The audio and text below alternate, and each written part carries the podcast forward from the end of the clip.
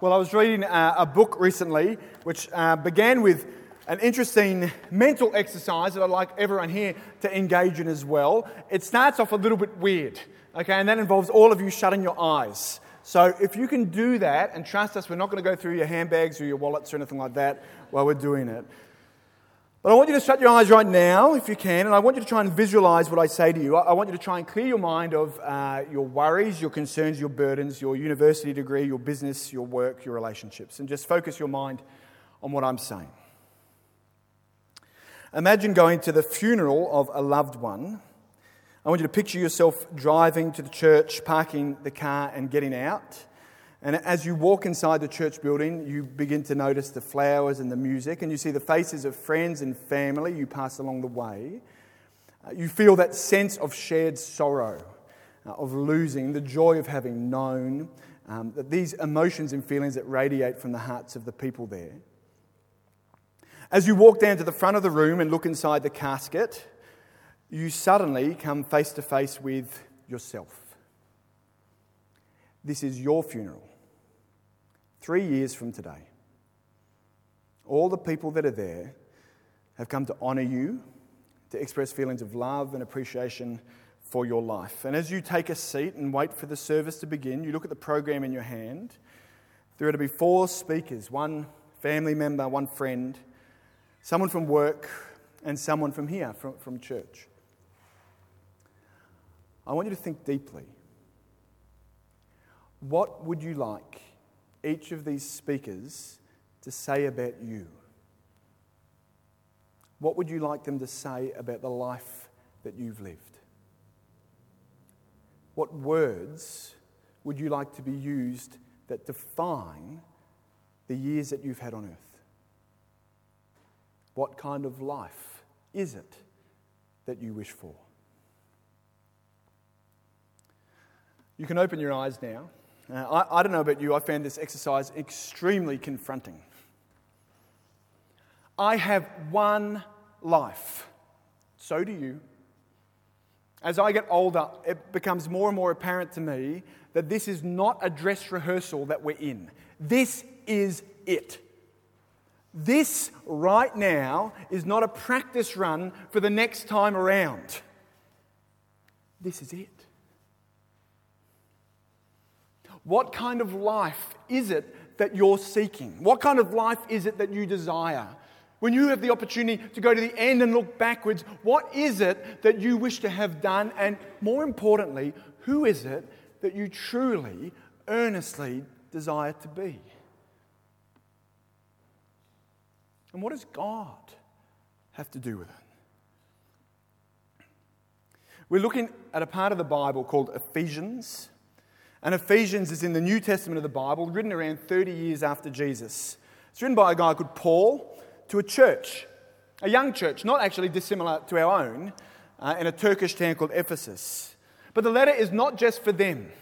The letter is written to the universal church, to all Christians everywhere in all time. God speaks to us as them.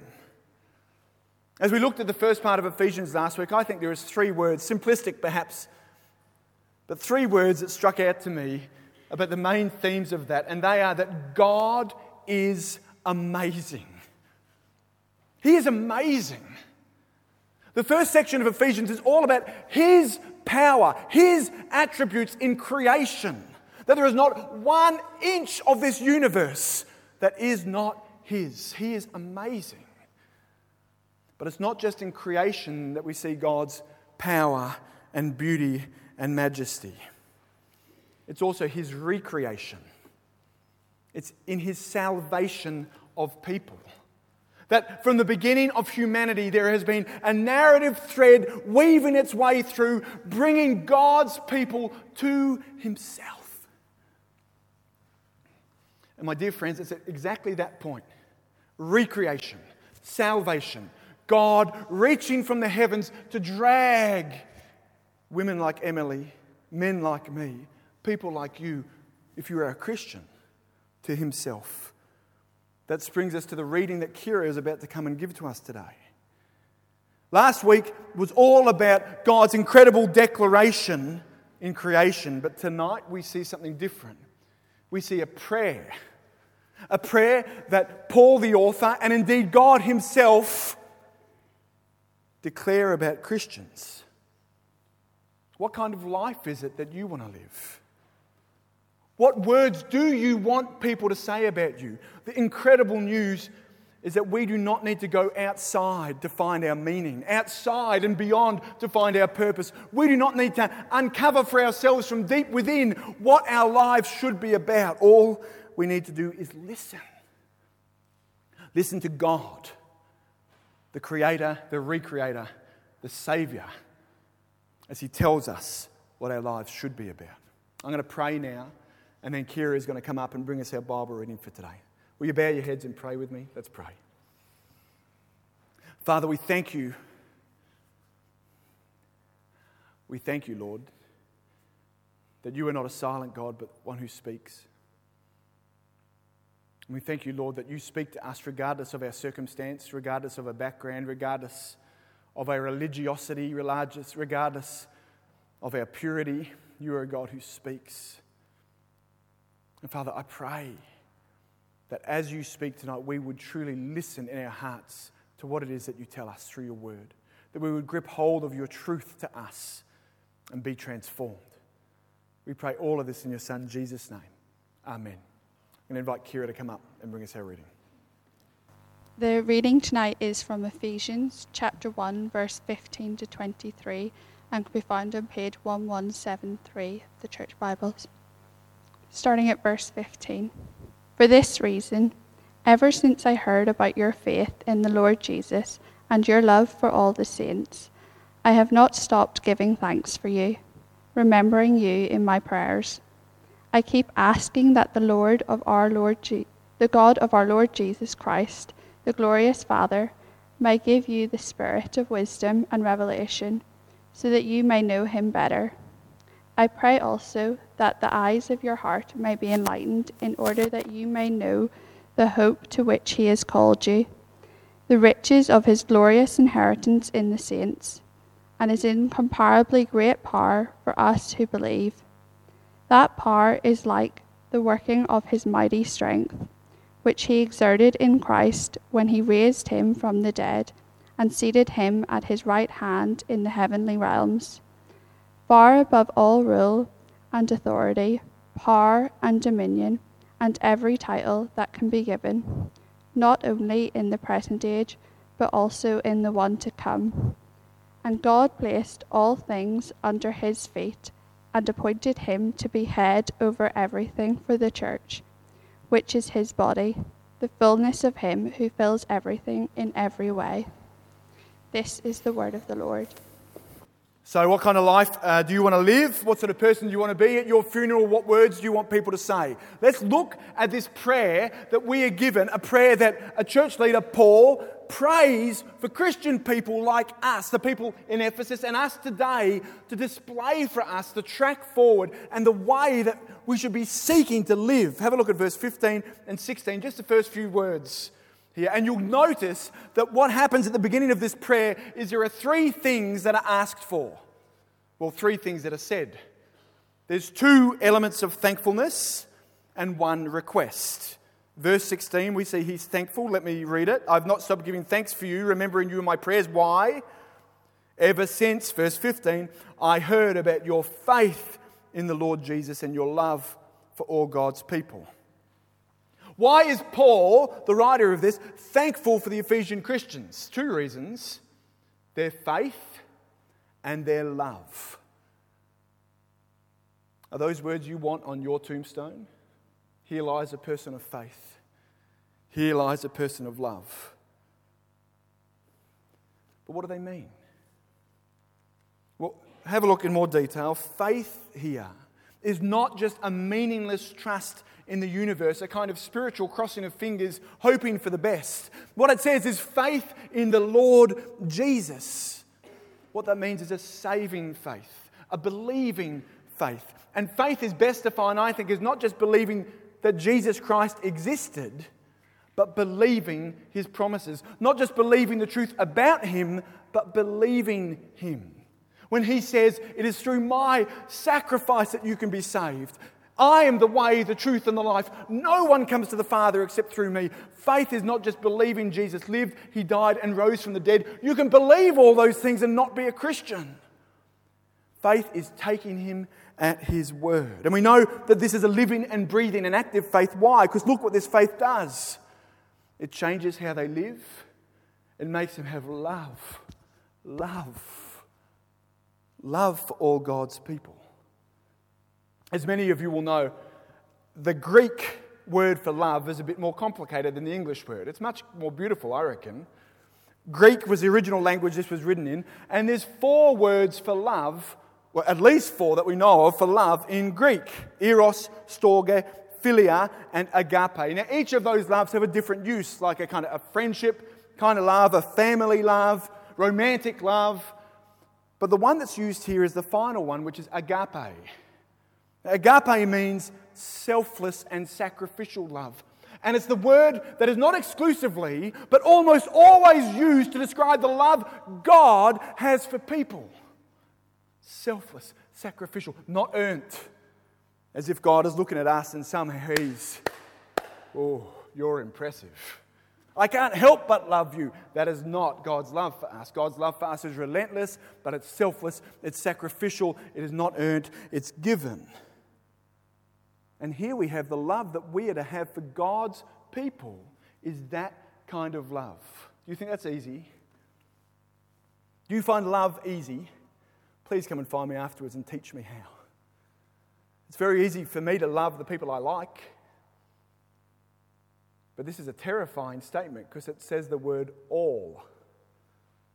I won't get you to turn around and look, but that means every single face that I'm facing love all. And that is incredibly hard to do. In fact, I find it the hardest thing to do. I met recently uh, with a remarkable uh, young woman from our church, uh, and she grew up in a, in a Christian family, a loving family. But after an accident with her father, something changed with him. Uh, her once loving father turned abusive, abusive towards her mother and abusive towards her. Still involved in the local church, putting on a front, but at home something ugly and new emerged. Now, eventually, divorce happened. But what happened next was horrifying. She and her mother were, were completely isolated, spurned, isolated from family, isolated from friends and worst of all, isolated from church. Her faith in God got dimmer and dimmer. She was angry at God, but also angry at Christians, God's people, angry about everything. Still believed in Jesus, but did she believe him? However, as life went on, praise God, in her late teens, she realized the truth is, and this is without God, there's nothing. I want to say that to you. If you're not a Christian here tonight, it might not feel that way. But let me assure you that the Bible says, and our lives exhibit the truth that without God, life is nothing. And I reached a point with this young woman, she cried out to God a prayer that I'm sure many of us have echoed, words to the effect of Jesus, I've tried to live my life with you on the side. I've tried to live my life with you in the, you know, the passenger seat, so to speak, on the periphery. But I've realized that I have nothing. So I'm going to trust you.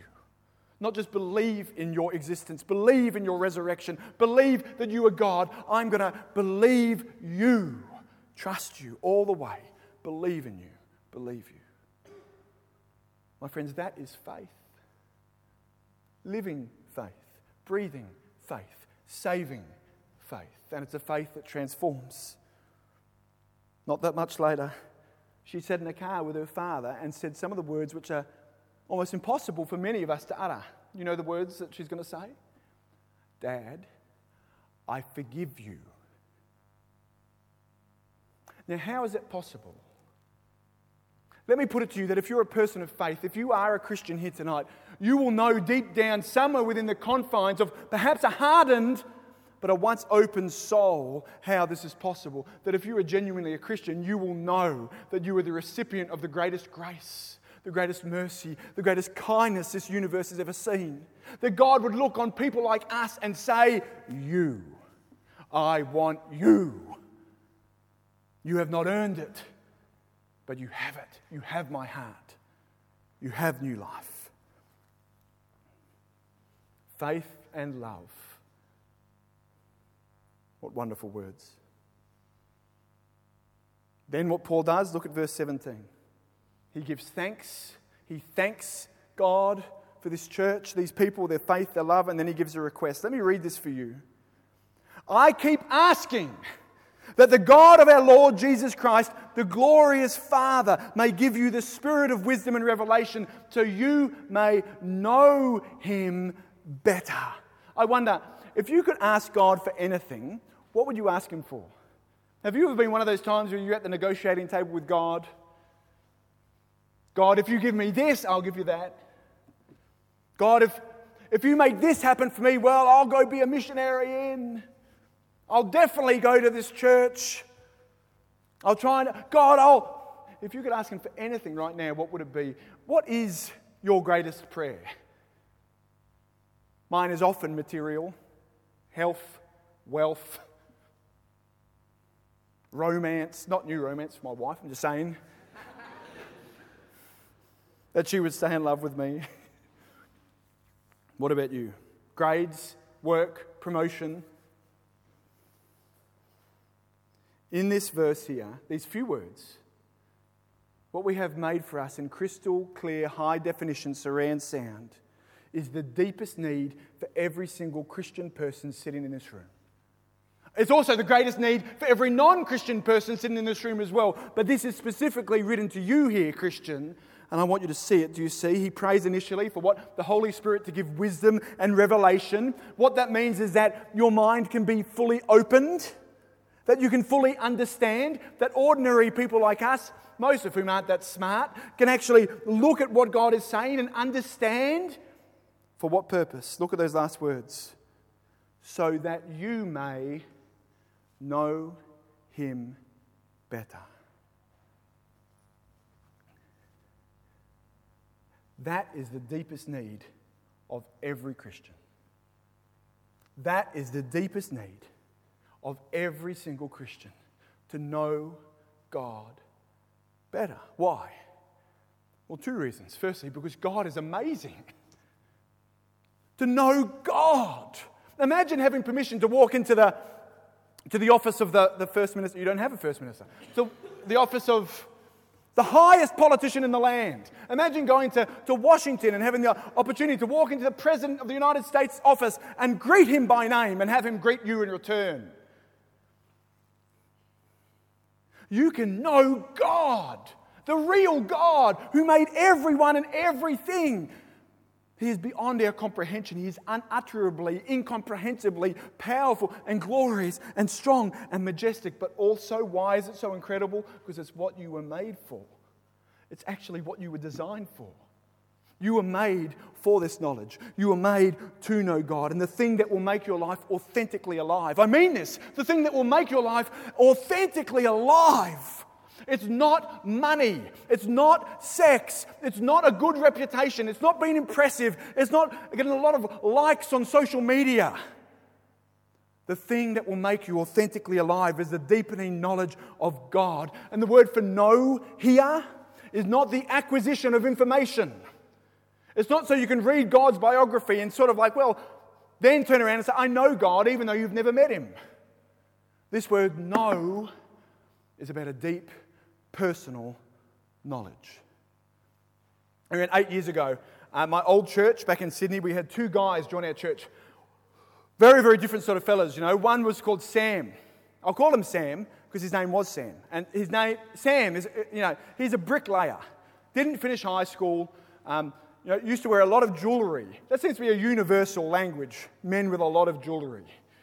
Okay, he was a guy who, you know, wasn't what you'd call an academic.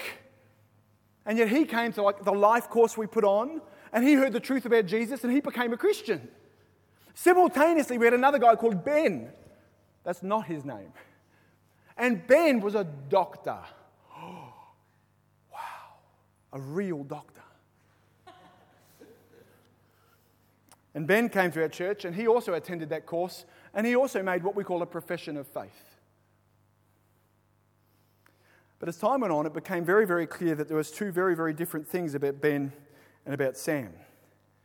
Ben became someone who developed an earnest desire to intellectually grow in his knowledge of the Bible, of academic pursuit. His passion to study the Bible was really built by trumping people at Bible study groups, by being a superior knowledge in an argument, or even more importantly, impressing his Christian girlfriend. Sam, however, Sam didn't have that. Sam struggled. He still does struggle with his Bible reading. He struggles with his prayer. He works a lot of hours, can't make Sundays, a bunch of things. But eight years on, Ben no longer calls himself a Christian. He married that Christian girl, and we're pretty sure she doesn't call herself a Christian now either. But if you met Sam, you would know that's a man who knows God. Sam is solely responsible for more people becoming Christians than I think any other man I've met. Because, oh, he doesn't care. He's like, oh, I come to church. And people come to church because they see his jewelry. You know, like, okay, I'll come to church. Sam knows God. Not the intellectual academic pursuit that can become so passionate for all of us, but a true, deep knowledge of God. So let me ask you tonight do you know God? Do you know God? How can you know? Well, I, will tell you how you can know you do know God. Is Jesus Christ your Lord and your Savior? I'm not saying have you inherited that kind of belief system from your parents. I'm saying have you ever truly repented, turned around, and put your faith in Jesus as your Lord? Have you ever truly understood that you're not going to be good enough for God, that you're not going to be good enough for heaven, that you can't possibly get there on your own, that you need Jesus, that you need a Savior, that Jesus died on the cross and rose from the dead for you, and you've turned around from your sin and put your faith in Him? If you have done that, then you do know God. What should our prayer then be for each other? Look, well, you don't have to, but feel, if you like, the person on your left and the person on your right. If they're a Christian, what should be your prayer for them? That they know God better. What, be, what should be your prayer for me? That I know God better. What should be our prayer? How can we display the love for all people that Paul wants us to do? Pray that we know God better. Now, that's for us as individuals. I just want to take just a moment to just think about church. Churches do a lot of things, don't we? Like, if you've ever been around a church, you will see an endless supply of activities and events and ministries. Many of you recently, as we've caught up, have asked me, What kind of ministries do you do here at Uni Church? Which is a terrific question, a wonderful, a valid question. I could list you know, a yellow page's worth of the, the events and activities that we have on here life course, growth group, kids' church, youth group, food bank, refugee ministry, all types of things that happen. We do these ministries not because we're bored, but because we want to see people become Christians. And if you are a Christian, we do them because we want to see you grow in your love for Jesus. But there's a real danger with doing a lot of stuff. And the danger is that in our busyness, we can lose sight of what we're meant to be about. For us as a church, if Uni Church is your church, it's absolutely vital that we must be fiercely committed to our chief mission and purpose, and that is not trying to, to grow to, to impress other people. It is not becoming a social club filled with faux spiritual activities. It is not a place for you to come and lecture everyone about church politic and denominational superiority. We are to be a collection of people who earnestly desire to know God better. And if we're not doing that, we ain't a church. We might use the title, but we're just pretending. The thing about knowing particular people is that they can change you, those relationships. You know, you, you meet a whole bunch of people, the knowledge of which changes your life in no way whatsoever. You know, you catch the bus, the bus driver, it's unlikely, unless he crashes the bus, that it's going to be an intimate relationship, really, is it? A, a life transforming relationship. Nothing against bus drivers. But your parents, the knowledge of them, life transforming. Your boyfriend, your girlfriend, your husband, your wife, your best friend, your college lecturer, your, your boss, your relationship with those people transforms things. My dear friends, the purpose of this knowledge of God is that it will change you. And I want to make this clear we're not talking about a theoretical pursuit here. This is talking about real life. Knowing God changes how you live, and that's exactly what we see next. Look at verse 18. Look at the prayer that he says I pray that the eyes of your heart may be enlightened. I don't know if you've ever thought about your heart having eyes before. What does he mean by that? He's saying your soul, your core, your center, the real you that's deep within, that you would understand something. That the knowledge of God would bring, the word, look at it, enlightenment. That's a very popular word, isn't it? It's generally associated in Australia with people who do a lot of yoga. Okay? Enlightenment some sort of spiritual plane. But that's not in the Bible what the word enlightenment means. Enlightenment's direct definition is illumination. Okay? Illumination. The shining of light, not upon something new, but upon something ancient and old. The awareness of a pre existing truth for the first time. Let me try and explain. My least favorite four words in the universe are these ones. Are you ready? We need to talk. Do you hate those words? I'm just like, oh, you just talk. Don't tell me we need to talk. We're talking. Because it's very rarely associated with good news. You know what I mean? Very, very rare that people will say, hey, we need to talk. I love you. You just say, I love you. My teenage years were littered with girls telling me we needed to talk. Some of them I didn't even really know very well. They're just like, we need to talk, go away. It's enough. The reason I hate it so much is because it's the idea that there's a truth that exists that directly connects with me, that's actually about me, but I don't know it. You know what I mean? Someone's talked about me, someone's thought about me, someone said something about me, someone has an opinion, a very strong opinion about me that's going to affect me, but I don't know what it is. So don't arrange a coffee meetup, just tell me. But the truth is, there is a few times when those four words can be a precursor to good news. We need to talk. I got the promotion. We need to talk. You need to come into the to the surgery. Your cancer is in remission. We need to talk. Will you marry me? Paul is telling us that we need to talk. He prays that our hearts may be enlightened, that we may understand that there is an existing, ancient, ancient as all time truth that many of us have never had illuminated. There are truths about God and truths about you and truths about you and God that will change everything, but you just don't know what they are. So, what are they? Have a look. 18, 19. The eyes of your heart may be enlightened in order that, he says three things. You may know the hope to which he has called you the riches of his glorious inheritance in his holy people, and his incomparably great power for us who believe. You see them there? Three things hope, inheritance, power. What is it that will transform your life? Hope, inheritance, power. Hope. What a beautiful word, isn't it? The opposite of despair, the opposite of uncertainty. But we often think hope is kind of that spiritual crossing of your fingers. Well, I'm not sure what the result will be, but I'm kind of hoping it's going to be positive. That is not what the word hope means in the Bible. Hope is solid, it's concrete, it's real. God is offering and telling you a beautiful certainty. What is it? That if you're a Christian, you know where you're going. This life is not all there is. If you are a Christian, then you belong to God's kingdom.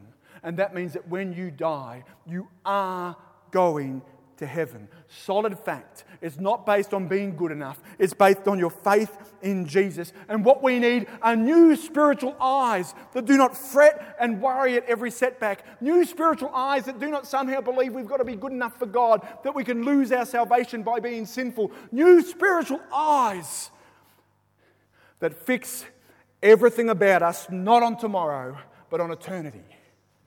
That we are living today not in the light of what happens tomorrow, but in the light of what happens forever.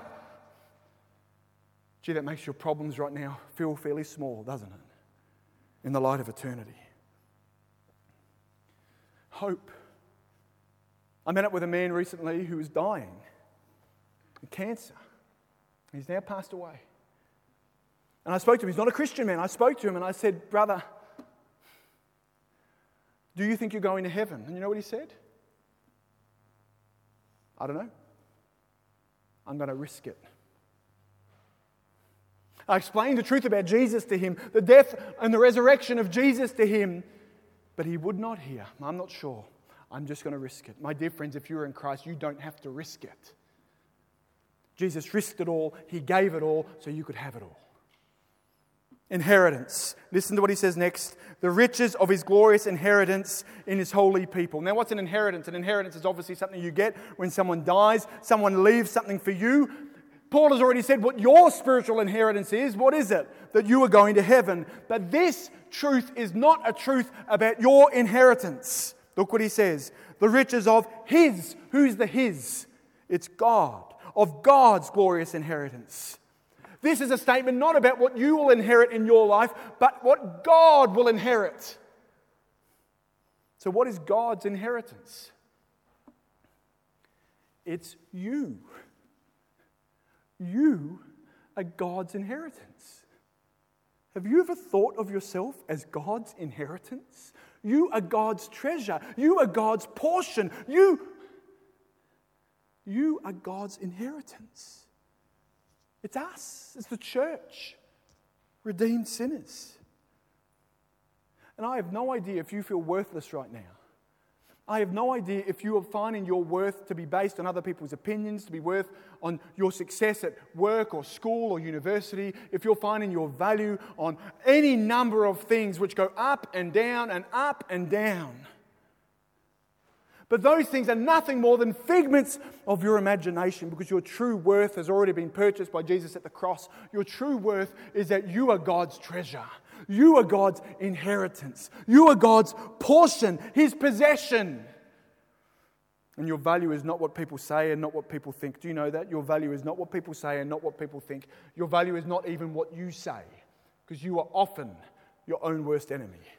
Always your own worst enemy. What you think does not matter. What does God think? You're His inheritance, His possession. Then finally, power. Look at that. God promises for His people the incomparably great power for those of us who believe. By power, don't think of the power to open and shut doors like the Force in Star Wars, to sort of balance things around, you know. That's often what we think of when we think of God's power. But that's not what he's talking about here. Look at verse 19 to verse 21. The power that every Christian person has is the same as the mighty strength he exerted when he raised Christ from the dead and seated him at the right hand of the heavenly realms. The power that rose Jesus from the dead is alive in you. And that power is not given to you so you can open and shut doors like a magician. The power that is given to you is so you can do the most incredible, miraculous act of any human being ever. What is it? That you can persist with Jesus as Lord. That is the power that God gives you. That you will not fall, you will not sway. It does not matter the trial, it does not matter the temptation, it does not matter the tribulation. That if you are God's, you are God's, and you are marked with the Holy Spirit, a seal upon your soul. And the power is persistence. The power is possession, the power is perseverance. That you will make the finish line, my dear friends. You will make God's kingdom when you leave this country, when you leave this earth, that you are His. The ability to press on. not from yourself. Oh, there's no chance. Sin, Satan, self, the three S's, they're driving you away. But verse 22, 23, Jesus is more powerful, as Xander said at the introduction. Jesus is more powerful than any dominion, any power on this planet. He's more powerful than your own sinful temptation. He's more powerful than anyone attacking. He's more powerful than any external pressure. Jesus is our head together. So, these things, hope, inheritance, and power, mean for us that we do not need to fear, we do not need to fret, we do not need to tremble or worry. We are God's inheritance, and in Him we have hope.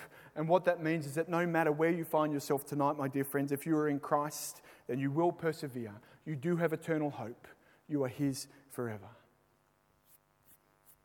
Now, what does that look like? Well, I want to close with one final thing that I want you to dwell on this week. In fact, more than this week, I'd love for you to dwell on it until you're dead. And one final thing I'd love for you to chat about with one another, to think about, and, it, and it's this don't major on the minors. Now, have you heard that expression before? Don't major in the minors. What it means is don't waste your life pursuing things that don't matter. You and I are excuse machines. We will be distracted from what really matters, make excuses about it, and then follow a hundred different courses. We do that in nearly every facet of our lives professionally, personally, romantically. We lose sight on what matters and we zero in and focus on things that have no real consequence. Every single person here wants to make their life count. I guarantee it. Every single one of us wants to live a life that truly matters. So, how do we do that? Well, it's about understanding, remembering, grasping, and dwelling on what does matter. Not by being distracted by the periphery, but finding and focusing what counts. What does that look like spiritually? Well, my dear friends, let me just talk corporately for us as a group and then individually. What would it look like if we were a church who was distracted by inconsequential things? It's so easy to do. It would be us as a church so focused on minor matters of denominational preference and church politic that we lose sight of what matters. People who would rather have arguments about style, arguments about denomination, arguments about liturgy, than proclaiming the gospel to a dying world. People whose chief purpose in life can be so easily consumed by the minutiae of church politic that they would care nothing for the millions of people in this country living a Christless eternity. My friends, denominations and things, they matter. I'm pro denomination, I'm pro church politics. They're wonderful things, but they're not our main effort. They're not our main force. They're not our true north. They're not what we're meant to be focusing and majoring on. What should we be focusing and majoring on? Well, we'll get there. What else would it look like for a church? It could be a church that's so fixated with social justice, so fixated with feeding the poor that we're distracted from our gospel calling. You know, it's very easy to see someone who's hungry and want to feed them. It's very difficult to see someone who is spiritually hungry, isn't it? It's very difficult to take a photograph of someone who's spiritually starving. And so, in order to impress the world, in order to justify our existence, we'll get a bunch of meals and we'll put them together, not caring about the people's eternities. There's nothing wrong. Of course, it's a wonderful thing to feed the homeless, to feed the hungry, to give of our money and our time and our food to people in need. We need to do that out of love. But if we do it with silent mouths about the gospel, we've missed the point.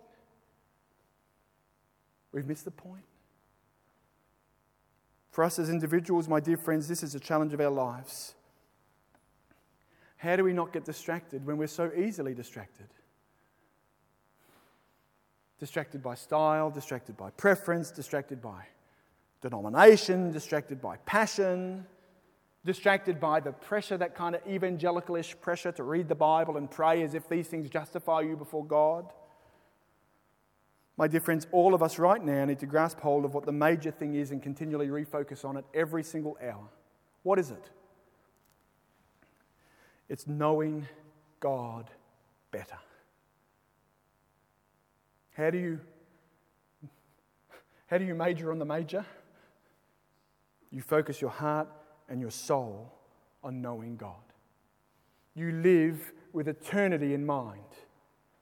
that who you are is not defined by today or tomorrow, but forever. How do we do it practically? Just take the example of Paul in this letter. We remember God and we thank Him. Are you a thankful person? Someone who prays in thankfulness to God for all the good gifts He gives you? I promise you, if you generate that attitude and, and setting towards God, it's very hard to be resentful and distracted when you're continually praying to God as you walk, as you drive, as you move about the place, thanking Him for things, thanking Him even for your enemies for the opportunity to show them grace. It's being a person of faith a person who, who focuses on what Jesus has done on the cross for our sins, and a person of love, a person who focuses your passion on people you don't even like, people with different politics than you in this room, people with different opinions on all manner of things, even football teams here within this room.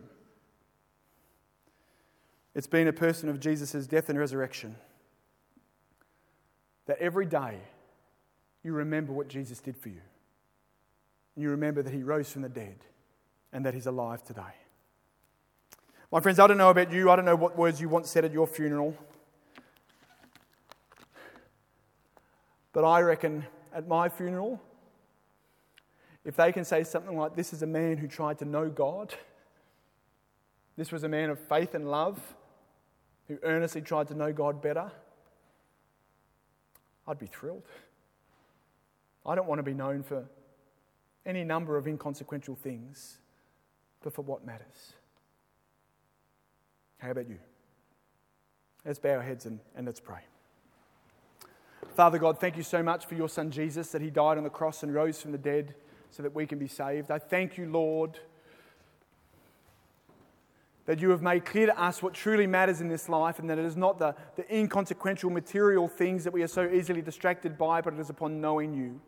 And I pray for all of us, Lord, all of us, that we would be struck and driven to deepen our relationship with you. That we'd be defined and identified, find our value not in reputation, but in your Son Jesus' death and resurrection from the cross. And Father God, I pray uh, for people in this room who are not yet Christians, I pray for the work of your Spirit in their hearts, bringing them to you, revealing to them the truth, showing them your grace. And I pray all of this in Jesus' precious and powerful name. Amen.